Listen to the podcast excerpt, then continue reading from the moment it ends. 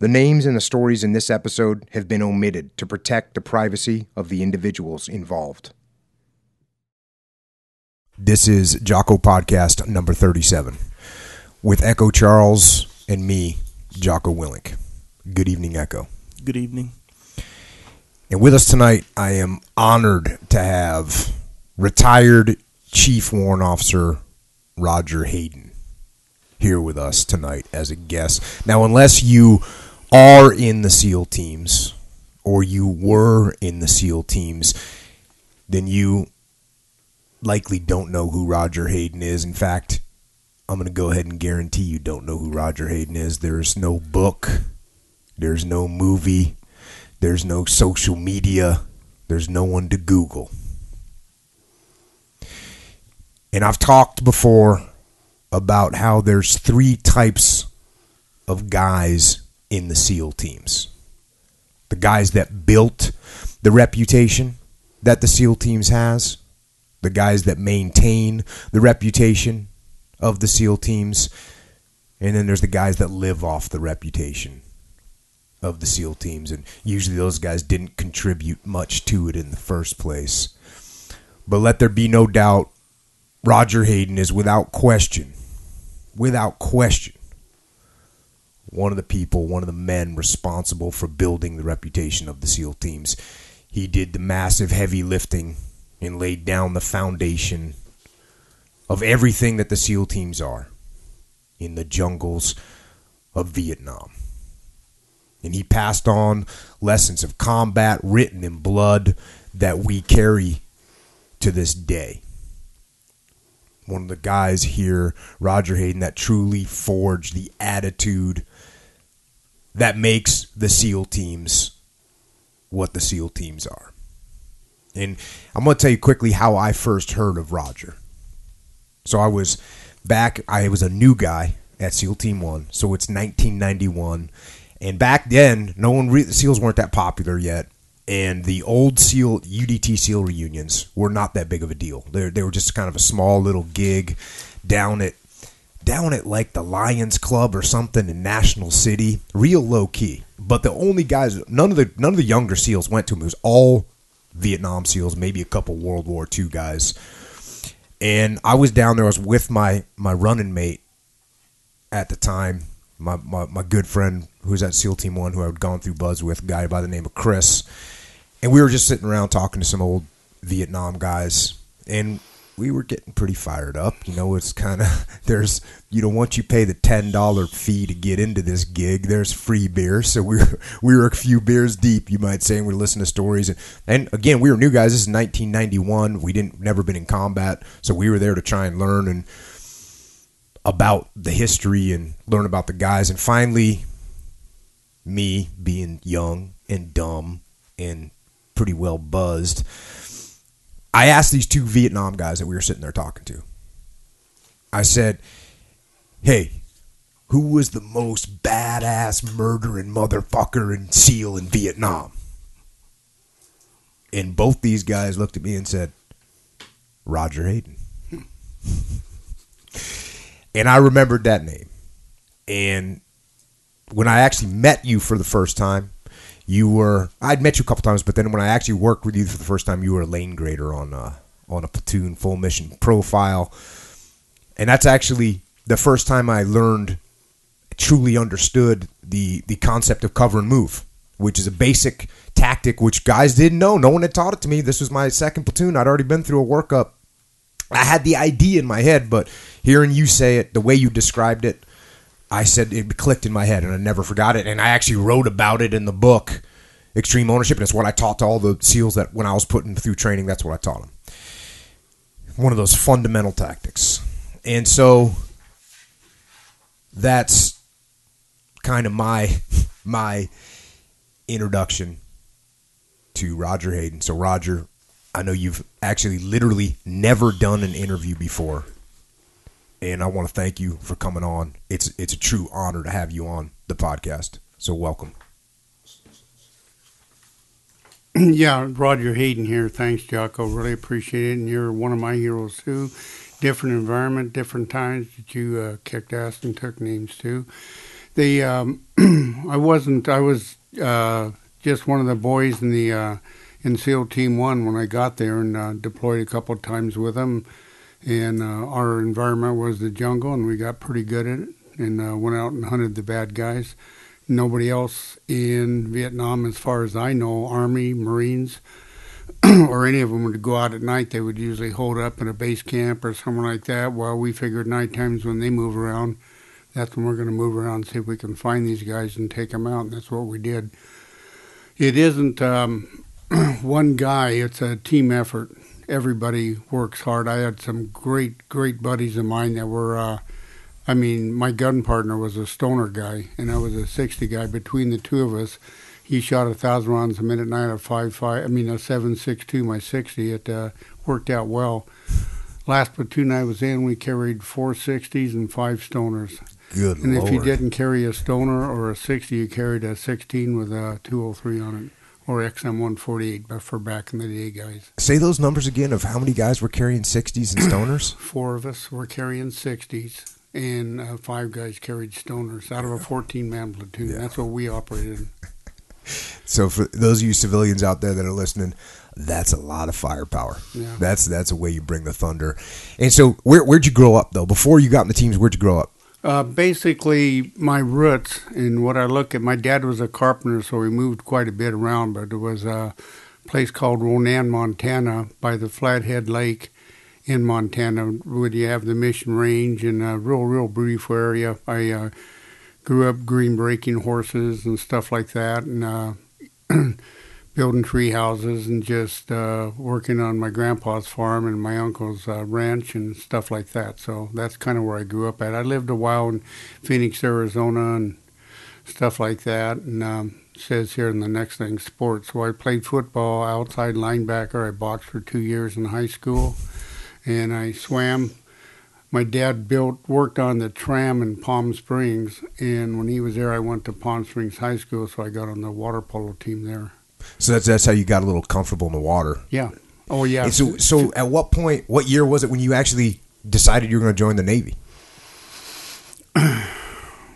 It was 1965. And did you know already know about the SEAL teams? Well, no. Nope, nobody knew know. about them. My dad, uh, like you said, he was a carpenter, but he was in um, UDT three, and was at swam on the Incheon Harbor in Vietnam. But I didn't. I'm not Vietnam, Korea, but I didn't know anything about it because he never talked about it. So your dad was a frogman. Yeah, but I mean that's I knew guys that knew him, older older guys. Right. I mean when I was a young guy like you said you were when you're talking to, you know. So anyway, but he never said much about it. But uh, when I was a kid, you know, I watched the Bridge of the River Kwai hmm and uh, the Guns of Navarone, and I also seen the Marines hitting beaches and the Rangers getting wiped out. And I went, okay, if you're going to fight, you want to get in something that you think you're going to come back with. So Mhm. that's why I became a frogman. And uh, we didn't go through BUDS; it was UDTRA, underwater demolition training. So And our- then you got eh, so you joined the Navy. Did did uh and you would did you go straight to straight to underwater demolition training? no, no. Back in the day, they wanted you to have an A school. Okay. so I got out of boot camp in '65. Went to North Island in Coronado for about seven months, waiting for my radioman school. hmm Then was lucky enough to go to 22 weeks of radioman school, and then went from there to USS Paul Revere for about four months, and then went to uh, training. And I started training January 6, 1967. And how big was your class when you showed up to that? There was about I don't know 200 of us, maybe maybe 150. How many guys made it? There were about 30 of us that made it, which was pretty good, and it was colder than shit. But I, I don't know how you guys did when you went to training, Jocko, but we made a pact that we weren't going to let anybody quit, and we did everything we could to make that happen. So, Yeah. and some guys did make it through that we shouldn't have. Yeah, that's that one of the Yeah. that's one of the things I've talked about with Leif is Yeah. you see that, and I was never instructor at Buds, but eventually you say, you know, you don't want to help people through. Yeah. If they're not going to make it through on their own, you don't want them. You know, That you got to get guys that are going to get through it on their own. Yeah, but you know what I mean. Yeah, I know. we got close, and I we know. just figured, you know, I know. this, you know. I had a guy was a that was a previous fleet guy, and he had been to Buds before, and I, I became friends. He was a second class, mature guy, and I thought, yeah, this guy, I'm gonna kind of kind of follow his lead a little bit, you know.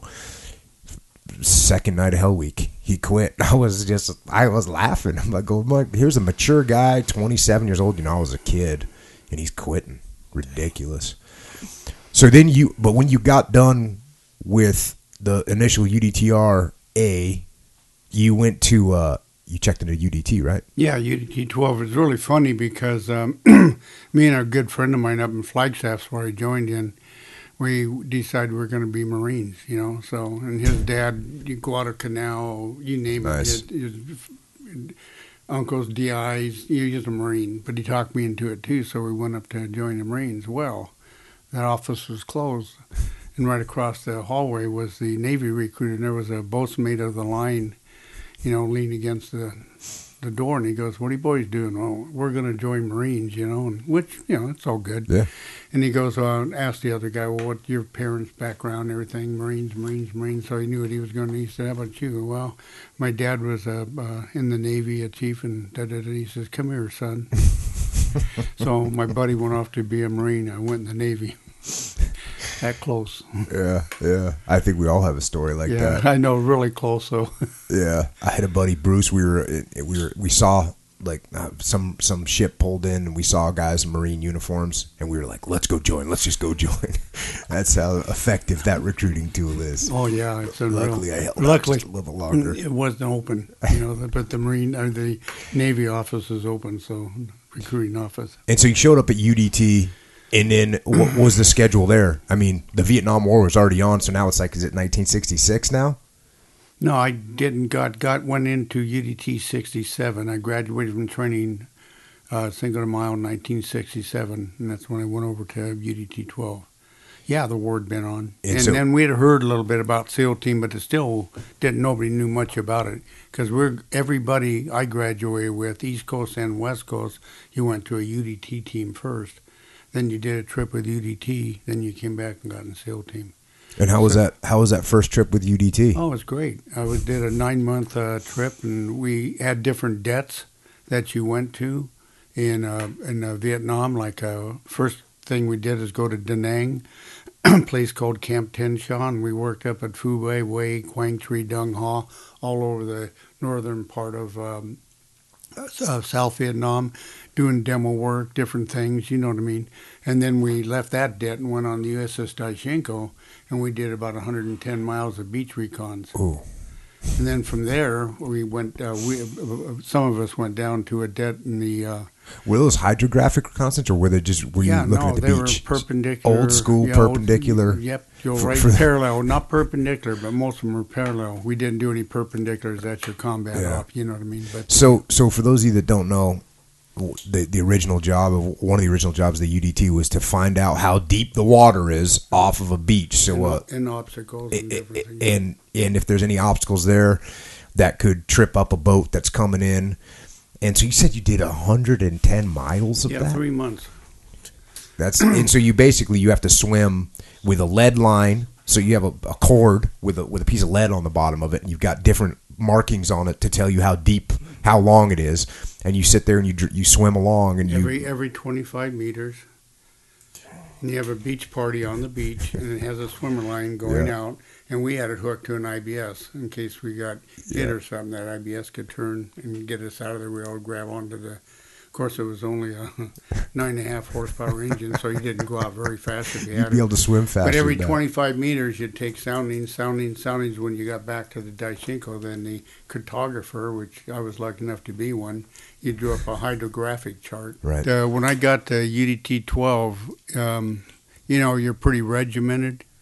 And I'll call it buds. It was UDTRA, but you're pretty Right. regimented buds. When we got there, our platoons weren't even formed up, and you were kind of lost at sea. You know, I mean, nobody's really telling you what you have to do. You're not in a platoon yet, and it was kind of, kind of floating. You know what I mean? You- And and we went up and did uh, um, lifeguard stuff for the Marines when they did landings up by Pendleton Yep. and stuff like that. It wasn't really a lot to do. You know, we're going Jesus. You know, played volleyball a lot and stuff. You know, ran around your UDTs and coral boots and you know. so uh, then we started forming up, and uh, how UDT worked is that you'd they'd be home for nine months. and then the whole team would deploy and relieve the team that was out there, like we relieved UDT 11, and 11 would come back. Nine months later, they would come out and relieve us. So it was nine month deployments and almost port and starboard. You didn't have like a year and a half, two years of workup. It was about nine months. Nine months home Yeah. with a workup in there. Was the workup? What, what did you do during the workup? Oh, we did everything. We did recons, we did demolition raids, we did uh, river recons. We uh, just How many guys were in a UDT platoon?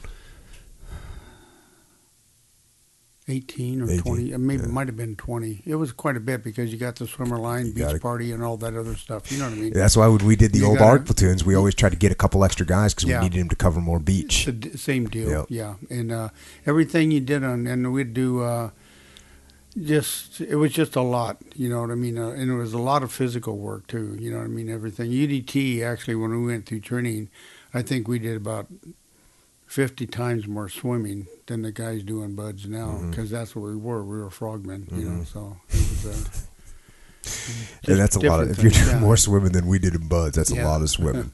I'm, I'm glad I went through buds instead of that. Well, the surf out there in, in, in January is pretty cold. Yeah, it is, no doubt. yeah.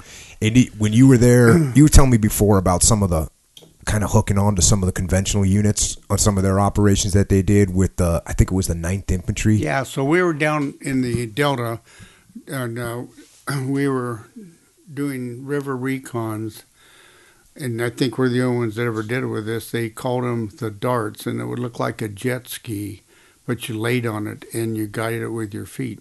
Hmm. It had a, a 355 degree camera up on top and a fathometer on the bottom of it. And it had a piece of aluminum on it like this, of course, so you wouldn't get hit with the props and stuff. And the handles were uh, on the right and left. You know what I'm saying? And they went up to about 30 knots. What they would do is take two of us, either by chopper or something, drop us in a canal, and we'd come down that canal. Then we got back, we'd do a, a, a, chart of that of that canal, and uh, that would let the 9th Infantry in their riverine boats know if they could go up there and do a landing or not. And that that's uh, one of the things we did. Of course, you only went down the river maybe once or twice, and you didn't go down it anymore. that was stupid. Would you care for? Would you carry like a sidearm when you were on that? Yeah, little jet we had a thing? 45 in the front of the cover there, and that's what we had. We had a flak jacket on, a helmet, UDTs, and tied it with our feet. Would you do it at night or in the daytime? a daytime. Oh, damn.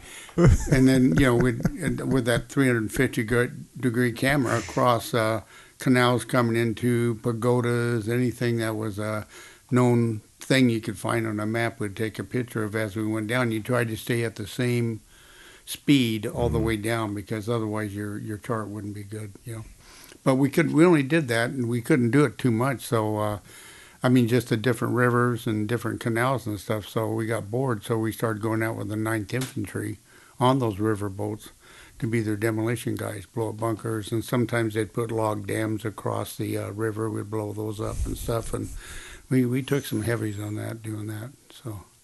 So, what kind of situations did you get in when you were when you were riding up with the 9th Infantry? Well, we got caught in ambush one time. They, they usually had about seven, about five, six, seven boats. They had a boat in the front called an alpha boat. It uh, looked like your old monitor in the Civil War. Mhm. And then they had um, um, like the landing craft. Mhm. They had those with bar armor on the side, and then they had uh, 50s up on top and back. They had that all built up, and they had bar armor so that if a B-40 rocket punched in, they had real thick styrofoam, so that it would just be channeled into one area if they hit them from the sides. Then they had 30s, two 30s on each side, each one of the landing craft type of boats that they put the troops in. Then right in the middle of that was what they call a monitor. And you've seen that. That was that's over on Sism Field. Okay, That's a yep. great big boat. Yep. And then at the back they had another alpha boat, and then all the ones in between. So, who was the was were those Navy boats or were they Army boats? No, they're Navy. That was Okay. Navy guys doing it. I wouldn't have that job for anything in the Yeah, world. no. So anyway, we was going up, and a group had went up before us, dropped their people off, and they came right by us. As soon as we got by them, uh, they opened up on us, and it, uh, it was a bad day. We had uh, 30 killed and 70 wounded Ugh. Americans, yeah. And like the Alpha boat ahead of us, everybody but one guy was killed on it. and that boat was floating by and still had the American flag flying. And there's one guy on the back on that 30 still shooting. Damn. I mean, it was, you know, it, it still almost cracks me up when I, not cracks me up, it tears me up when I think about that. But it was just, that's the American fighting guy. You know, that's the way we are. so And I'll give those riverboat guys all the credit in the world on those tango boats because they're just sitting targets, you know. And then after we got hit, of course, uh, we all got we we were in the fourth boat back, and we heard number one boats hit. That was the alpha boat. Number two boats hit. Number three boat hit. We were number four boat. There were three of us UDT guys in that boat, and I remember looking over at a guy named going, "We're fucked." Excuse me, I shouldn't have said it. Anyway, then we got hit, blew us all down and stuff, and uh, one of my buddies uh, had about 53 pieces of shrapnel in him, so I crawled over to him and hit him with morphine. Got up, and the Navy guy got blown off his 30, you know, so I was shooting that until I ran out of rounds and shit. Well, the other guy, um, no, that was I got hit. The other guy saw all messed up, so he goes over and didn't see my pin through his collar, so he hits him with another shot of morphine. He, he lived though. and then me and after we got uh, we just started shooting over the sides and stuff, and the army guys wouldn't get up and shoot. They were handing us up weapons to shoot, well, sometimes loading them and giving them to us, and we were up there hammering down. You know, sometimes you got a frog man Oh, up. yeah. Then the Cobras came in, in uh, Army Cobras, and hosed everything down real good. So were they were they doing like an actual landing? That's Yeah. what the purpose was, and they were going to get a beach foothold and Yeah. work an area for a while. Work, make a sweep through there, and don't ask me why the Marines weren't doing it. Why Mm. they had the Ninth Infantry. I tell you why the Marines weren't doing it was they were holding the DMZ up in Mm. north. They should, the Marines, that's their job. But the Ninth Infantry did a good job. They're good troops. You Yeah. know what I mean? Well, you, I know you haven't listened to this this podcast much, but I know you have you have read the book that, that Leif and I wrote, and you, you know that I have nothing but uh nothing but the most utter highest respect for the Marines and the Army units that we worked with were just phenomenal, and the the sacrifices that they made and the bravery they showed on the battlefield was unbelievable on a daily basis. So I know it's definitely something. You you think about this now. think of the training that we went through, just for UDT to start with, and then I came back from UDT and went through SEAL team. So you get all the what you guys call SQT. We called it cadre back in the day, and then you go over again. You've already had your feet on the gun. Now you figure these army guys go through basic training, and a lot of them head right over to Vietnam. You know what I mean? And they could be in uh, Shau Valley, anywhere, Yeah. and where where the crap really hit the hit the brick. Can you imagine that? We had the training. We were volunteers. We volunteered for what we were going to do. Mhm. We weren't just saying, "Here you go." We knew exactly where we were going to go, and we wanted to go. You know what I mean? So oh yeah, big I difference. absolutely know what you mean. You know another weird thing about Vietnam, and I've I've talked a lot about Vietnam books from Vietnam Yeah. guys that from that were in Vietnam here, and you know the fact that these guys would rotate out. You'd be in the middle of a deployment. You just you know guys were just rotating out all the time. You know it wasn't like what you just described. Which you did in the SEAL teams and in UDT, and what we still do in the SEAL teams now is you get with your guys, you go through a workup with those guys together as a team, then you go on deployment together as a team, and you come home together as a team.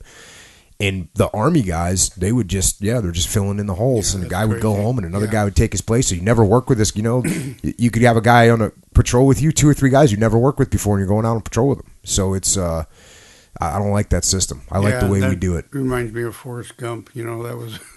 A pretty good little thing, you know. What happened well, there? the, The, no, the new guys that came into the platoon, and you know, the, Oh yeah, when he's checking in. Yeah, everybody's already been there already, and they're just coming in. They hadn't worked up with these guys, nothing. They were just showing up, you know, and popping in. We, we actually did take a couple guys in when I was in Ramadi. We took a couple guys that just showed up, new guys, and we just had to slowly, you know, we put put them on watch. well, did you have people that were taken out? That's why they came in. Yeah, they were just guys that were filling in. We did Oh, we lost okay. guys, but they were just guys that Yeah. they they got sent to SEAL Team Three from SQT, and when they got there, there's no one there, so they brought them over on deployment. A couple guys, it was like two or three guys, and we just.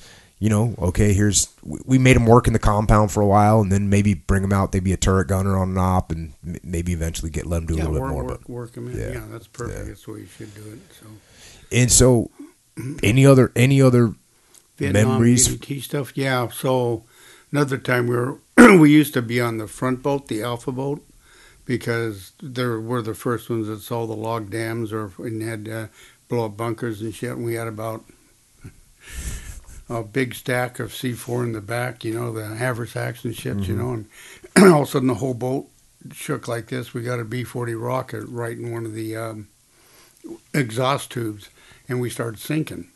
So we, the the coxswain ran it to shore and everything, and we were shooting back and everything, but the fucking boat was sinking. and if it, that had been about another eight inches higher, it hit all that C4, Ugh. you know. But we landed, and then uh, we swam off and got out in the river in this other, uh, they called it a Zippo boat. It was like the troop carrier boat, but it was all napalm, or not napalm, whatever they got in flamethrowers, you know. Oh, okay. Flamethrower boat. Okay. And this thing just went on the beach, you know, and we went and climbed up on that. We got out of there. Dang. Us and the crewman. That was uh, that was another moment of excitement. You know, it's it's just to go off of what you just said too, and w- with the training that you get in special operations, SEAL teams, whatever, Rangers, SF, is you know a lot of times we in special operations get a lot of praise for doing what we do, and that, that's great and everything. But like what you're talking about, being in a conventional unit, it's the same thing over in Iraq and Afghanistan. Being a conventional guy, it's no joke. I mean, it's in many cases they're doing a much more dangerous job. I mean, even you know a logistics job, something like that, where they're exposing themselves on a regular basis. So anybody out there that's a civilian that, that thinks that the conventional guys aren't doing, you know, aren't taking as many risks as the special operations guys, I'm telling you right now, they absolutely are. They absolutely are. And of course, there's things that the, that all special ops guys do that uh, step it up as well, but everybody everybody pays a price and everybody takes a lot of risk when they go over there. And it sounds like it was the same thing when you had the Ninth Infantry rolling up the river. Yeah, those guys were good. They uh, did did their jobs, and if I seem to say anything derogatory, I apologize. For Oh no, you didn't. Those you, boys were you didn't at all. Yeah.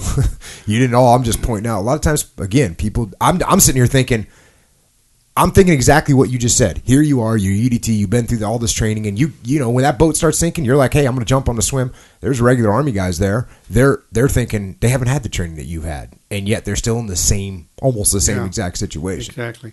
So one other thing in UDT, we're doing a beach recon, and I was a cartographer, so I'm up in front with another guy, and I'm I have this big, huge piece of plexiglass I'm doing all the backshore information on. But I'm ahead of him. We're putting in the stakes so the guys behind us can hit every 25 meters and do their soundings and stuff.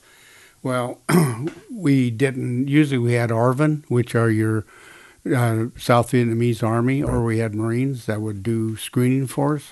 You know, when we were doing the beach recons, we couldn't get either one of them, so we had two of our own guys doing it. So they were walking, going behind. It was all um, a lot of sand dunes and stuff like that on the beach, you know, and trees, little forests and stuff. Well, we almost walked right into this um, L-shaped ambush that they had set up for us, except the two guys back here, they had a spider hole back here so that when we fell back from the ambush, if any of us were still living, these guys would get us, right? Ugh. They hit these guys. So it made them open up, which made them open up earlier. Then we leapfrogged down and uh, and got out of there. But that was uh, that was a few moments of excitement too. And that's when I got back to the USS Diachenko and I went, you know, screw this uh, naked warrior shit. Give me a 60 and carry me up and let me go out and hunt these guys at night. I don't like running down the beach in UDTs and, you know, my coral boot shooting an M79, keeping Ugh. heads down and shit. You know what I mean? Yeah. It was a, but I was just UDT then, so I didn't talk too much about it. You know, I wasn't a SEAL. Eh, So you get back from that deployment. oh yeah, yeah. And- And every month when I was on that deployment, me and a guy named we'd put in a chit to go to SEAL team, and they'd just chew our asses out. You ain't going anywhere until we get back. You know. All right, so we'd wait a month and put another chit in. Well, when we got back, boom, we went right to uh, um, um, Cadre. Go and checked into SEAL Team One and then went into uh, Cadre.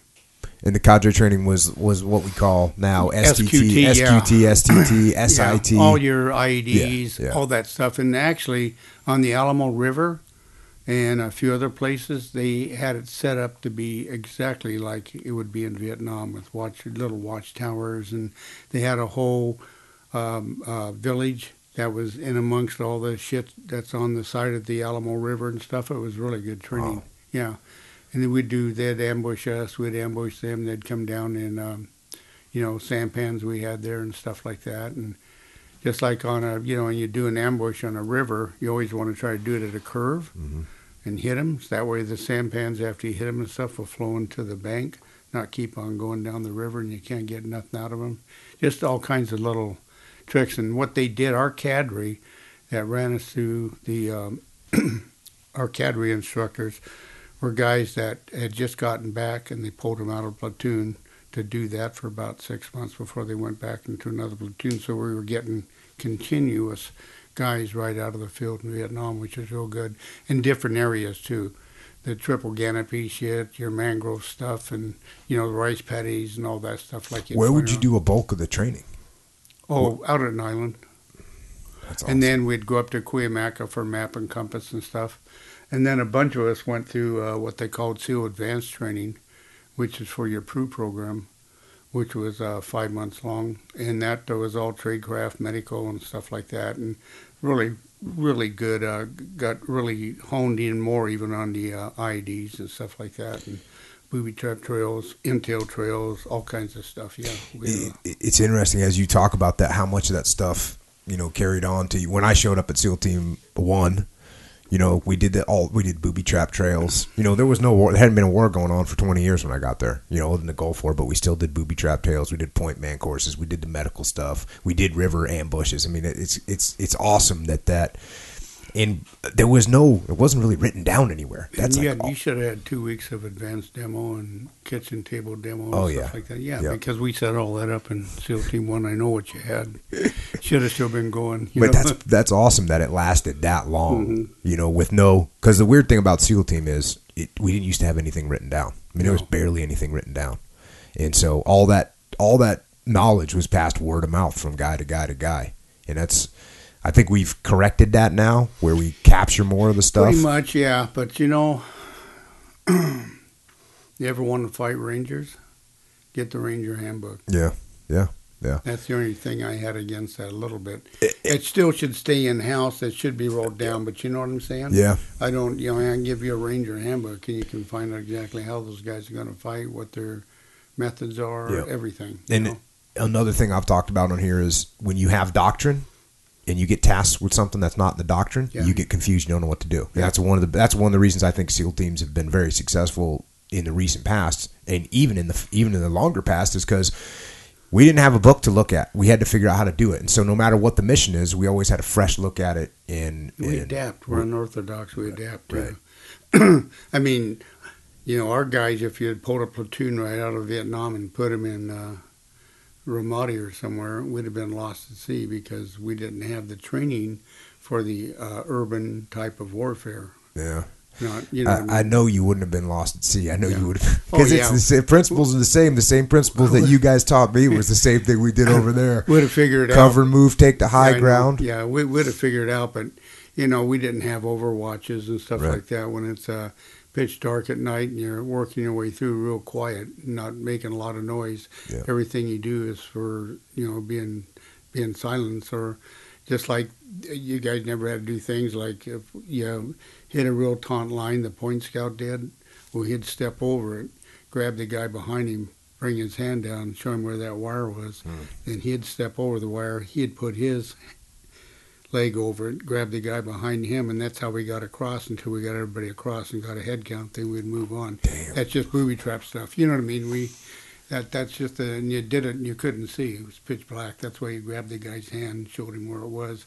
And if it's a tight one, you don't cut it. If it's all loose and stuff, then yeah, cut it. So how would the what would the point? How would the point man see that? Uh, yeah, know what they call it. We used um, you take a a, a, a, a twig, a long Oh, and you stick, put the real, string on real, it? real, no, no string on it, but just like a fishing pole, Uh.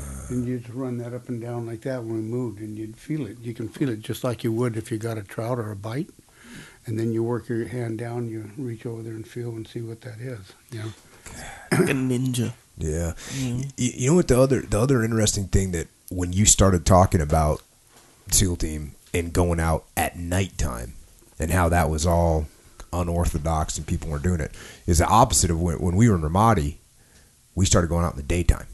and the reason we started going out in the day, there was a bunch of reasons why we started going out in the daytime, but one of the main reasons was the enemy knew that we owned the night. We had night vision. We had, you know, we we owned the night, and so they didn't want to go out at night until they went out daytime. That's when they planted their IEDs. That's when they killed people. That's what, and so we went out in the daytime because that's where the bad guys were out. Well, you know, daytime in Vietnam too, you'd see guys sleeping in hammocks and shit. We'd wrap them up because we knew they were they'd been out at night doing shit, so we wanted to talk to them. you know, just like uh, rules of engagement and shit. When we got uh, my last platoon, we stopped in Saigon and went to Mac 4V, and our LT got his orders. You know, and his orders were pacify the Vinh Long province. Wow. That was his orders. Pacify the Vinh Long province. Roger that. and that's where we went off and did it. You know, no rules of engagement, nothing, just pacify it. And then it was like, okay. Yeah. That's that's And we didn't work for the Army, Navy, Marines, or anybody. We were our own entity. So if you'd been the LT over there, Jocko, you'd have had you'd have had the con. we would have had a good Matter of fact, they uh, we were at Dong Tam. They had a naval base here, and then the big army base here at Dong Tam. They had us stay on the Vietnamese Navy base Yeah. in between them because the Navy didn't really want us on their base. Plus, their boats are right down there on the wharf, so it worked out perfect. You know what I mean? And we'd go to the army to, you know, to test our weapons Sight in and and shit like that. Yeah, and they were doing that all the time, so it wasn't like you know what I mean. It wasn't anything unusual. You know what I mm-hmm. mean? So so going back now, you get back from your first deployment with UDT. You go to the SEAL team. You show up. You're going through the training. What was the what was the? You kind of talked to me a little bit about this before, but how were you getting treated? Because you got you got wounded on your first deployment as a UDT Yeah, guy, right? yeah. So here you are. You're a combat veteran. You've been in the shit. You've been wounded. We called it a Viet Cong Achievement Medal. So so you show up at SEAL Team One. You're kind of like, hey, I'm a, I'm an experienced veteran. I've been through the shit, and didn't mean shit. and they just the guys there. How'd they treat you? Well, I mean, all right, just the same. I mean, I'd had a trip with UDT, but just about everybody that went into SEAL team came out of UDT, 11 or 12, into SEAL team. You know what I mean? Back in the day before they started bringing them right into SEAL team, the new guys, you know? So it wasn't any different. There were guys there, you just had to learn. I mean, I didn't, you know, when I was in UDT, I'll tell you, I wish I really wanted to go. Like when we were at uh, Dong Tam, that was during the 67, 68 Tet and we got a call that the East Coast platoon in My Tho, which wasn't too far away from Dong Tam, was being overran. Luckily, they were up in a tall building, so they, they held out real good. They were the tallest building, and they had a 57 recoilless, and you could hear the VC coming up the stairways. They'd throw grenades down and shit like that. And they needed some help, and there were about 17 of us down on that DART patrol on the USS Benewah, right by Dong Tam. And we begged our lieutenant, God damn, let us go in there we'd have been fucking killed. Our heart was there, but we didn't have the I, I, IED training, the immediate reaction. You know, what I mean, none of that shit. I mean, we'd have been, it, it, it would have been stupid. So Oldie, our lieutenant, said no, and we hated him. You know. Then I got back and went to uh, Cadre or SQT and did all that stuff, and then deployed. Next time I saw John Odish, I hugged him. I said, "You are one smart son of a bitch, dude." Our heart was there, you know what I mean. But UDT, you just weren't trained to um, operate on land. You didn't have the uh, the prerequisite skills that you learn in SQT and stuff. You know what I mean? Yeah. And you get you, you get more of that even in BUD/S now than we ever got because we were trained to be a frogman. That was it. I mean, our last uh, op we did at San Clemente Island was we swimmers scouted in by Birdshit Rock, and I can tell you this, you know I'm talking about. They gave us 40 pounds of demo haversack. We went 26 miles down to the other end of the island, blew up a target, then come 26 miles back and attacked the camp. Guys, as we were patrolling, they'd ambush us and they'd pick out guys that had been killed. Pretty soon we'd all fall down and they'd go, God damn it, we'll tell you who we shot. then they'd get to go back to camp and defend it when we came back and attacked it.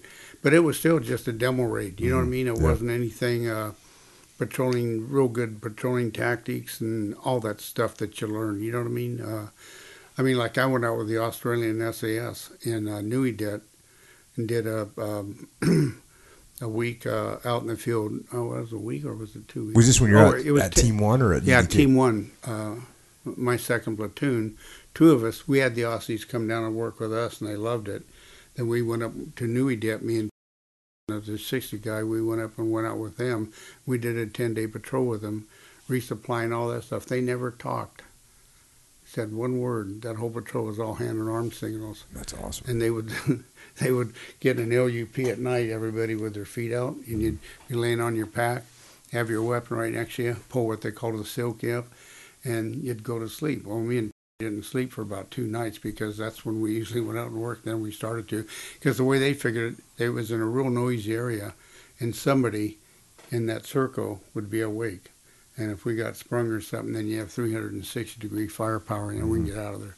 But they were the best I've ever seen. I've been to. I went to Army Ranger School, Radio Alert School, and everything in that one 10 day patrol with the Australians. I learned more about reconnaissance than I did anywhere, anywhere. You know? Well, you know, we used to have guys from the SAS come to come to Team yeah, One. I know. As a matter of yeah, fact, yeah, they did. We had that program for a long time, but there were uh, the last guy we had there was an officer, and he wasn't worth a shit. But some of the uh, sergeants we had, This, the guys that, Yeah. that that were there when I showed up were, were really squared away guys that definitely Mhm. had their field craft down. Oh, they're so good on field. That's what I was trying to say. Yeah. Field craft. Yeah. We did in UDT. You just didn't have the field craft to be out in the jungle looking for people and shit. You know, that's why in UDT 13, some of the guys got killed and stuff down trails and shit like that. They didn't. You know what I mean?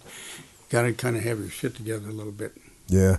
So so you go you go through the cadre training, you check into your platoon, and it's time to go on deployment. You are you flying? Where are you flying out of? Flying out of North Island? Yeah, we fly out of North Island, and my first platoon, we flew into um, Cam Ranh Bay, and then took choppers down to a place called New Namcan, which is the very southern part of South Vietnam, right by a place they called the U Minh Forest.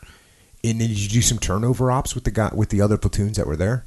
No turnover We ops. We didn't. We didn't at that time. Matter of fact, most of our ops were dartboard ops. You ever heard of those? No. That's where you put a map behind you and you choose one of the guys in the platoon and you throw a dart behind you. Wherever that dart hits is where you're going to go into. Because we didn't have intel, we didn't have shit. We were pretty isolated. We're, we were in a Vietnamese base camp in, in BF Egypt. You know what I mean? So that's that's how we went out.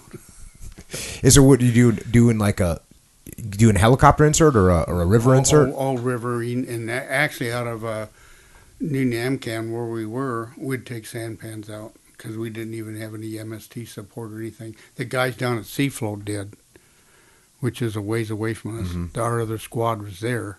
And finally, they pulled us out of New Namcan because we weren't we were doing stuff, but it wasn't Wasn't effective. it wasn't real that good. So they brought us down to Seafloat. Then we started getting some good ops down there. and then what were those ops like?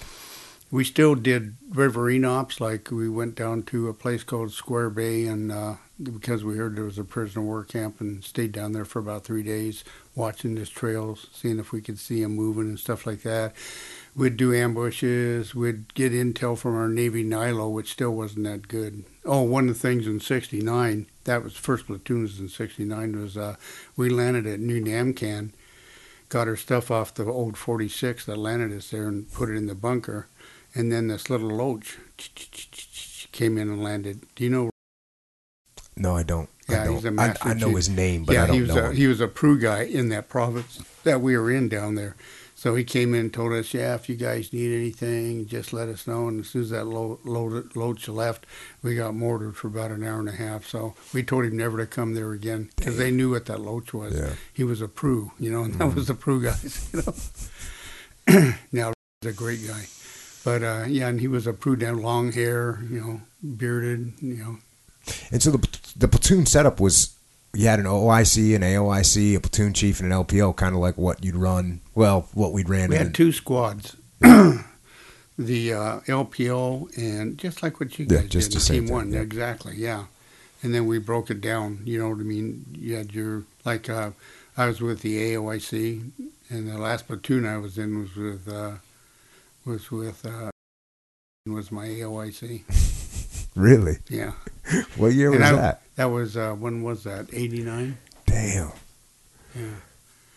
Yeah, that's awesome. But he was uh, That must he- have been fun. Yeah, he was a great guy. Yeah. Awesome. But I'm just saying he was he was the AOIC was the OIC. Roger that. We had the uh, LPO would work with him, and then I would, you know, have uh, have the, you know, to kind of guide him. I was a senior chief then. yeah, that's awesome.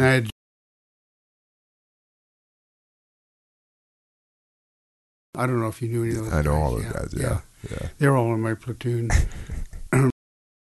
was my radio Yeah. man.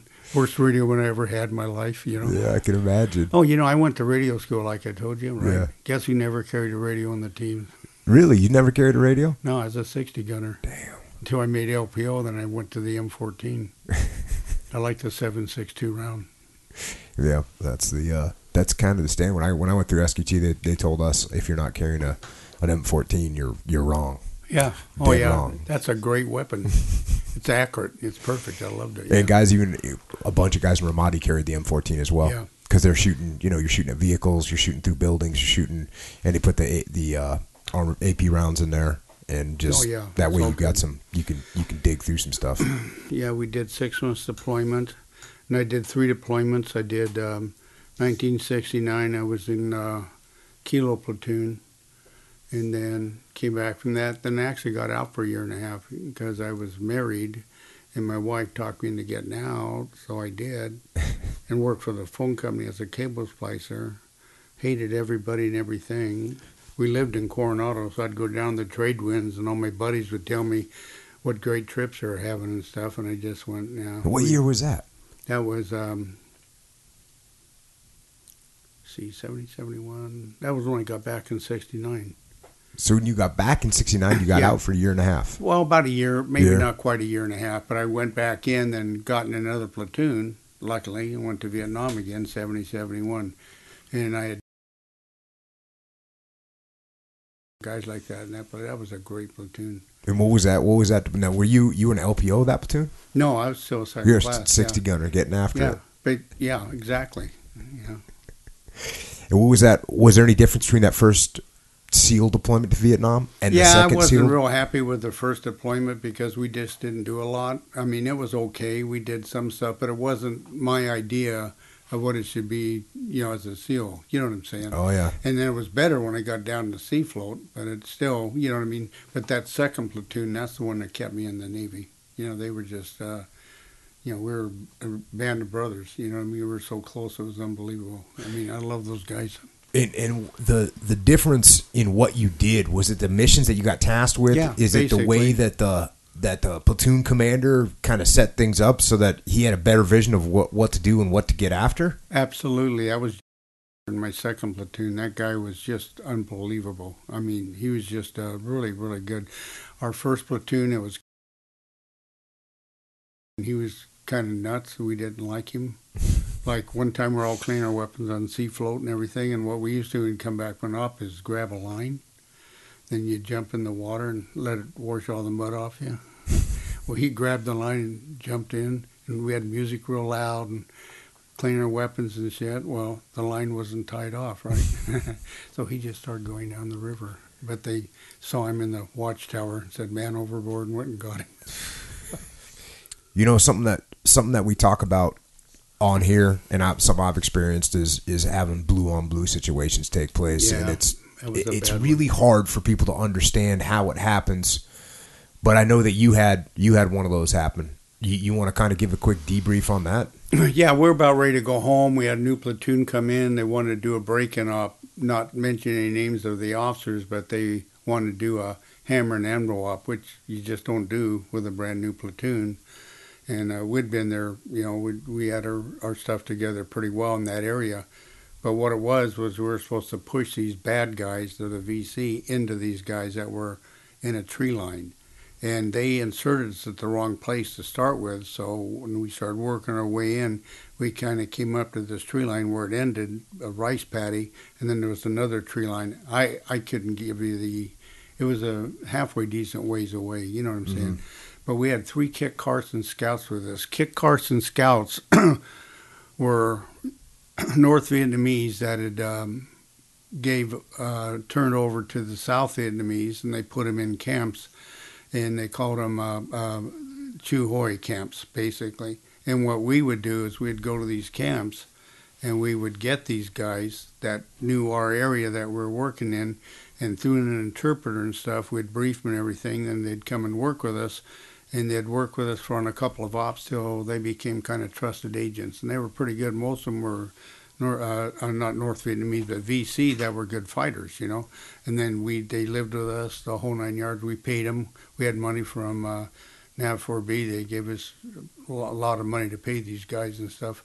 So they weren't doing it just for free, you know, because they needed money for their families. And I don't know the atrocities that happened to their families is one of the reasons they Chieu Hoi'd and came to our, our uh, to the South Vietnamese side. Anyway, we had three of those guys coming out in front of us, black pajamas, AK-47s, looked just like VC, you know.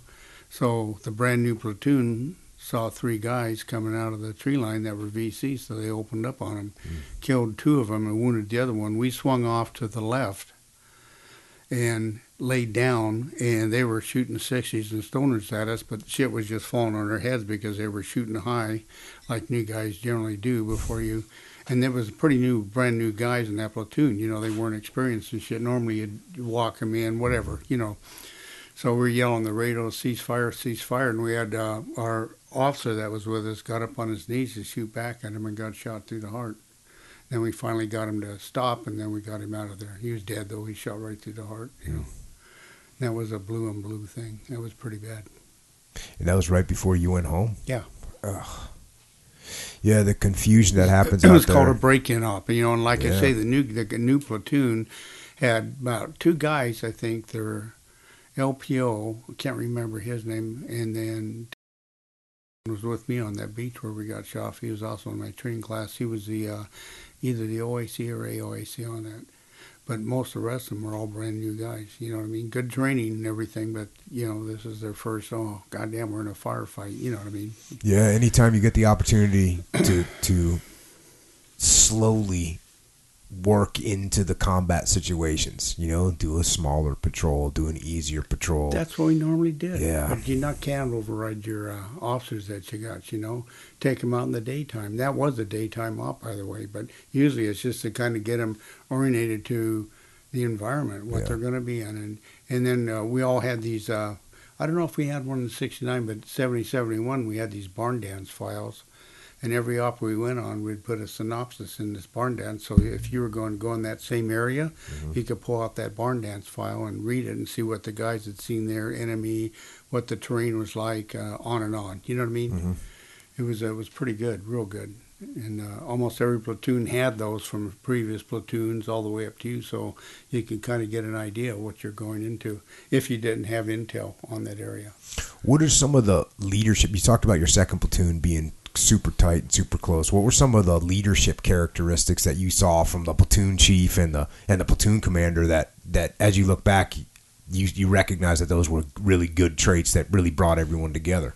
Well, was our chief. He made senior chief, and he'd been over about three times, and it was just very easygoing, but very sharp, and he understood things really well. Our LPO was Gary Smith, Sheepshit Smith, and he had been a PRU advisor in that province. Oh, that's nice. So as far as getting intel on all of our other sides, it was perfect. And then, um, yeah, I won't say much about him, but our LT, he was outstanding. He uh, went on almost every op. In fact, one time he'd burn his hand with a uh, smoke grenade. We were still going to go out, and he was going to go out with us. He just had his hand wrapped up and shit. So he was over at the officers' club on the Navy side eating, and the officers are saying, well, your, your hand's all bandaged up and shit. You're still going out? He says, yeah, if they get by my guys, I'm dead anyway. but he was really good. He had his uh, he had his stuff together. He was uh, just savvy. Just uh, had his head on his shoulders, figured out things, quick thinker. You know what I mean? Yeah. And it was just innate. He was just good. You know. And how about, I mean, you know, we always obviously hear now veterans get treated great now. I mean, from the Afghan war and the Iraq war, we get treated really great by, for the most part, by America and by the public. We get treated really well compared to what you guys had to deal with in Vietnam. Well, how much of that did you see when you'd come home? Was it, I mean, Coronado is a pretty pro Navy town. I mean, in San Diego, it's a pretty pro Navy town. Was it the same way back then? Was it relatively pro Navy, or did you see some of the some of the hippies and whatnot coming on in? They had some demonstrations sometimes, you know what I mean, like uh, downtown San Diego, not much. And uh, we basically just hung out here in San Diego or to other bars that we knew. We'd fly out on North Island, fly into North Island. It wasn't like we were flying into San Francisco or something. So we didn't get hit with that real, real heavily. You know what I mean? And if we did have issues at a bar somewhere, we usually scared, it away pretty quick. You know. So it wasn't really a problem. We we didn't really our guys here, the East Coast guys. I don't know, but our guys here we, we didn't really have a have a thing. I'll tell you an op though. In '69, uh, we um, were going up this one canal, and we used to PBRs couldn't get up it, so we had to take a Boston Whaler up it with the twin sixties in the front, and one guy would sit and steer the steer it, you know we'd take a squad up there, maybe five guys, you know. And whatever squad didn't have the optonite, they got to be the driver and the gunner, which I got to be the driver once, and I wasn't happy. I covered myself with flak jackets. I mean, who's anybody going to shoot at? Oh, yeah. Yeah. So we were going up real slow up this thing, and all kinds of uh, filament lines and stuff like that that we're cutting ourselves through because it was low tide. Luckily, it wasn't high tide. You know what I mean? Yeah. So we got up there and, and uh, put the guys in, and we came back out, and the PBR said uh, put their boats into a bank, right? So we're sitting there on the PBR, me and uh, my buddy that was the gunner, another SEAL, and all of a sudden across this river, we heard this pop, pop, pop, pop, pop, pop, pop. It was a sampan. So we are going to go after that some bitch, but one guy driving, one guy in the 60, we need a guy with uh, that could see too. You know what I mean? Because you you know. Mm-hmm. So we asked one of the PBR guys, you know, who wants to go with us. And this whole time we'd been with him. That God damn, we'd love to go out with you guys. the only guy on that boat that volunteered was the guy that was married. Damn. The rest of them wouldn't do it. so uh, we jumped in the sampan. One after the other one hosed them down. They hit the bank, and then there was blood trails going into the uh, killed one of them he was laying in the boat, and the other guy had gotten out and ran. And he could see blood spots, you know, falling in. Well, we didn't go after him. We're not that stupid, you know. Nighttime, you know, he's probably dying. Yeah, I'll take these fucker uh, guys out with me. So anyway, we brought the the sampan back, and goddamn, we had a whole big thing of intel and weapons and all kinds of shit. And the other guys, then we went up and got the other guys, brought them out. They didn't do a thing, you know. It's pretty neat. That's sketchy. Yeah, uh, I can't. I can't imagine the uh, the that you guys would just hit, go by these filament wires and step over these trip wires and just continue on your mission. That's sketchy. You have to. that's what you. You know, that's what we did. Anyway, so I wasn't on this op, but it was that. And a couple other guys from the other squad went down to Square Bay, and uh, we'd gotten this intel that this sampan, pretty good size one, um, almost like a junk, would go up the river at nighttime, up the main river where Sea Float was, up by that way, you know. So George and those guys were down there. There again were in a Boston Whaler. They had a couple um, um, LAW rockets with them and stuff like that, you know. So they figured, well, shit, we haven't really. It's been a dry hole here. We're at that goddamn um, the junk when it comes by, you know. So they go out after the junk and they could hear it and then see the silhouette of it, you know. So they got real close to it and fires uh, fires a, a, a LAW rocket and hit hit the stern, not the exact rudder and everything. Then popped a flare so they could shoot and everything. Well, after they popped their flare, about 15 other flares popped, and it wasn't there uh, us. us. So behind them was all this little flotilla of sampans and shit, and so they took off and were shooting back with their stoner and sixty and stuff like that. Finally, they called, and then a couple of PBRs came down and saved them. that was that was a pretty good op. Um, that's that's just so. Uh, that's one of the major differences, you know, with us having night vision now. Yeah. the Oh, whole yeah. way that you guys had to utilize illumination, and we did. We did utilize illumination from time to time. We we actually uh, on big big operations. Sometimes we'd have the army firing, or the army artillery would be firing illumination in certain situations, but generally we weren't doing that. Yeah, in ambushes, we always fired a flare up, you know, to get good vision. Hit where we had, then we got out of there. You know what I mean? Put our claymores out and claymores behind us. You know what I mean? Everything set, waiting Yep. for dudes to come down the river, and then we'd hit them. You know.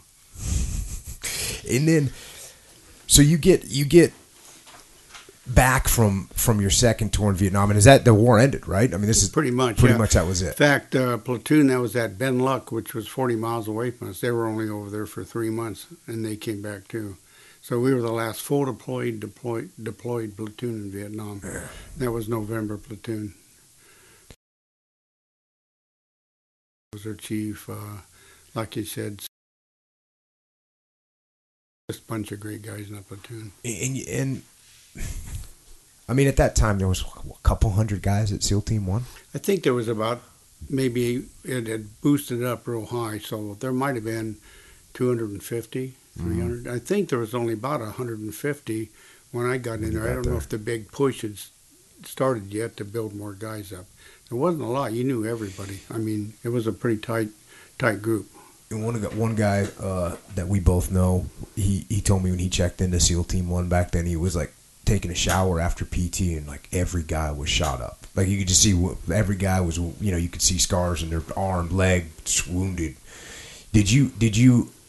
Were a lot of guys staying in at that time? Or were a lot of guys doing a couple platoons getting I think out? after the no, most of the guys stayed in. That's what we did. That's what we loved. And then after the war, yeah, we had a pretty good uh, exodus of people getting out. and were they getting out because there the wasn't was nothing over? to do. Yeah, Nothing to that's that's what they were doing. That was their, you know, there nothing else. I mean, what are you going to do? You know, and uh, I stayed in because I just liked the guys. I liked what we did. You know, and uh, like when I was over at BUD/S, I come back in 70, 71, and then I went over to BUD/S as an instructor, and I got bored doing that. So there's this guy called. Uh, I'll tell you, I would not want to be a, a, a student when you are bored as a BUD/S instructor. I no, bet you. I was I was a nice guy there. But anyway, so Okay. um, when Buddy Dahl was in UDT, he's a little bitty guy from Colorado, and he was a rodeo rider, right? So he talks me into going out this place called Burton's, which is out by um, wasn't Lakeside, it was uh, Lemon Valley Mhm. or Lemon Grove? Lemon Grove, yeah. Mhm. And there was a place called Burton's out there, and it was just all bulls, but they were dinks. They weren't real your rodeo bulls, you know. So I went out there, and hell, I liked it, and never got bucked off there. So I went rodeo and went uh, IRA, then PRCA, No kidding. and actually thought about getting out of the Navy to ride rodeo because I loved it. But then I got bored because rodeos, bulls, are, I rode bulls. They were the last of the event, right? Yeah. So I started riding bareback and saddle bronc too. But the um, I got stepped on. Well, I got 22 stitches in my left side of my face, 14 in the back of my head, had both my shoulders dislocated.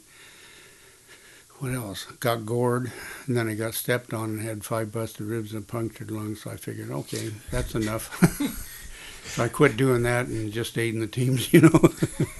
The teams are safer than rodeo yeah, well, riding. that was over over a year and a half, almost two years, so Yeah. it wasn't bad. Yeah, and what about what about guys? I mean, how were guys doing as far as handling what they'd seen and coming back, and all of a sudden they're in Main Street? Dude, we didn't have that problem. I mean, I'm telling you, the guys that were crazy were crazy before they went over.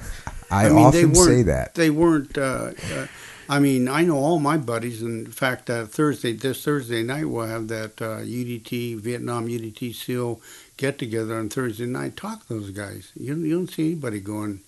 You know, I've got to go to the hospital. I'm mentally ill. And not that I know of. I tell you, there may maybe it did happen, but the only guy I know that really got affected was he was with that one platoon. I can't think of the name of it. Uh, and they were taking apart a mortar, and the mortar blew up. And he had just left to have a cigarette, Mm. and all of his buddies got killed by that mortar and stuff, including a guy named who was just a superb guy. And he wasn't quite the same after that, and I can understand that. I mean, that you know what I mean. But uh, just being the firefights and shit like that, and stuff that happened, nobody, uh, you know, we just it was the way it was, you know. And even when you even when you got out for the first, so so then you did you did thirty years Yeah. in the Navy, and uh, you know that was another funny thing when you when I talked about earlier when you when you graded our you lane graded me for the first time. I don't know how old you were. It was nineteen ninety three, maybe ninety. What platoon were you in? I was in uh, uh, Alpha Platoon at Team One with. Uh, I'm glad. yeah, Yeah, yeah. it was a good op. yeah, yeah, but you were. I don't know how old you were in that time period, but you know, I- for from my perspective, you were like 170 years old, Oh, yeah, right? yeah, yeah, yeah. and I'm thinking to myself, hey, this guy's, you know, this is this Roger Hayden. And you're like putting on your wetsuit. Oh, okay. Put on the wetsuit. I guess he's going to get in the water. Gets in the water. Swim in. Do the And recon. I, swam in with him, did Yeah. the recon, and I swam back out. swam back too, out. yeah. You know? Yeah, that's, that was. That's uh, what you have to do. If you're going to do OREs, you got to do them right. You know, Yeah. go point A to point B. Otherwise, you don't see everything. You know, and that's what I liked. I was a warrant then, but that's what I liked. My last three or four years, three years, I think, in the uh, in the teams as I did ORE. So Mm-hmm. you still got to have your feet on the ground with the boys. You know, you couldn't be in a platoon, which sucked, but that's the way it was. You know. yeah, there's nothing. There's nothing better than. Uh, there's nothing better than the uh, than the platoon life. Now, I, I know that. I know that you're short on time, and I and I I rushed this, and uh, I'm glad we were able to get a little bit done. And I think maybe after after this one, and we get to listen to it, and and I'll probably end up with a bunch more questions. I know people that are listening to this. A bunch of team guys listen to this. They they they actually a bunch of team guys sent me a bunch of questions. I didn't get to any of them. Yeah, we will. Yeah, I know it's. it's I'm sorry, and no, it's all it's good. just things that pop up in your head when you talk about them. You know, I mean, there's a lot of. I mean, I was a UD, I was a frogman first, and then Yep. a SEAL. You know, so Yeah. there was a. That was probably one of the best deployments I ever had. That was great, and Philippines was great, and we were so glad to leave the Philippines and go back to a just to get out of for a while. We would have died. You know.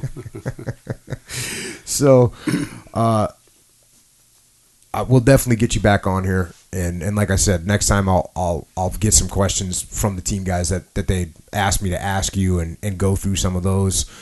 But man, thanks for coming on. I know, like I said, I know you've never never been out in the public eye before, and that's just the the epitome of a quiet professional that that we were all raised on, and I appreciate it. Like I said, you're a hero of mine. You're a hero of the SEAL teams, and you're really a hero to everybody in this in this country. And if anybody out there wants to continue this conversation, you can you can get Echo Charles and I on the social media. Echo is at Echo Charles. I am at Jocko Willink. We're on all the different social media Twitter, Instagram, and the Facebook. If you want to support the podcast, Echo Charles, how can they do it? if you want some supplements, the kind that work, obviously, um, Onnit has the best ones. So you go to onnit.com slash Jocko, you get 10% off. Boom. That's one way. Also, before you do your Amazon shopping, of course, go to one of the websites, right? Jocko Store or JockoPodcast.com. Click through the Amazon link there before you do your shopping. Or to make that part easier, we have this the Trooper tool. It's just this little extension thing you can put on your browser. You get that on any of the websites as well. You just click on it. It's called uh, the Jocko Store Trooper tool Chrome extension. Just click on that, confirm it's on there. It'll automatically do it for you, so so you don't have to remember. It's good. Um, also, if you like the shirts that we have, boom, that's the one. Discipline equals freedom is a good one. Um, but yeah, get some of those. That's how you can support. Awesome. And uh, you can get the book that Leif Babin and I wrote. That actually Roger did the security clearance on. you did. I secu- just reviewed it for uh, you know FOIA thing. You know what I mean? Yeah. no big thing. But uh, one thing I will say, you know, and I don't think I'm a hero. I just went over and did my job, had a lot of fun, and was with the great guys. You know, that's about it. Well, that's one of the things that makes you a hero. And Yeah. thanks, thanks for coming on the show. And and also, if you don't know, we're we're having a little uh, little conference out here in San Diego, California, October twentieth and twenty first. Is not going to be for everybody, but if you want to get in the game, if you want to do something that's going to be intense, to focus, we're going to talk about leadership. We're going to talk about getting better at what we do. Come on out, the muster. October 20th and 21st. Roger, thanks again for coming on the show. Thanks for everything you did serving this country in Vietnam and spending the rest of your life supporting the SEAL teams dedicated to our country. And like I said, Roger is kind of an unknown veteran. And I would like to take a moment to thank all the Vietnam veterans that fought with courage and with honor in a hard war, in an unpopular war. And not only fought for freedom against the evils of communism, but also established and passed on lessons learned for the current generation of warfighters. We owe all of you a great debt of gratitude for what you did for us and for the United States of America. And everyone else out there, thanks for listening. Thanks for spreading the word. And as you go through life, remember the sacrifice of these veterans that fought and sacrificed for us so that we can live with the sacred freedom to go out into the world and get after it. So until next time, this is Echo and Jocko and this true hero, warrant officer, chief warrant officer, SEAL, retired, Roger Hayden. Out.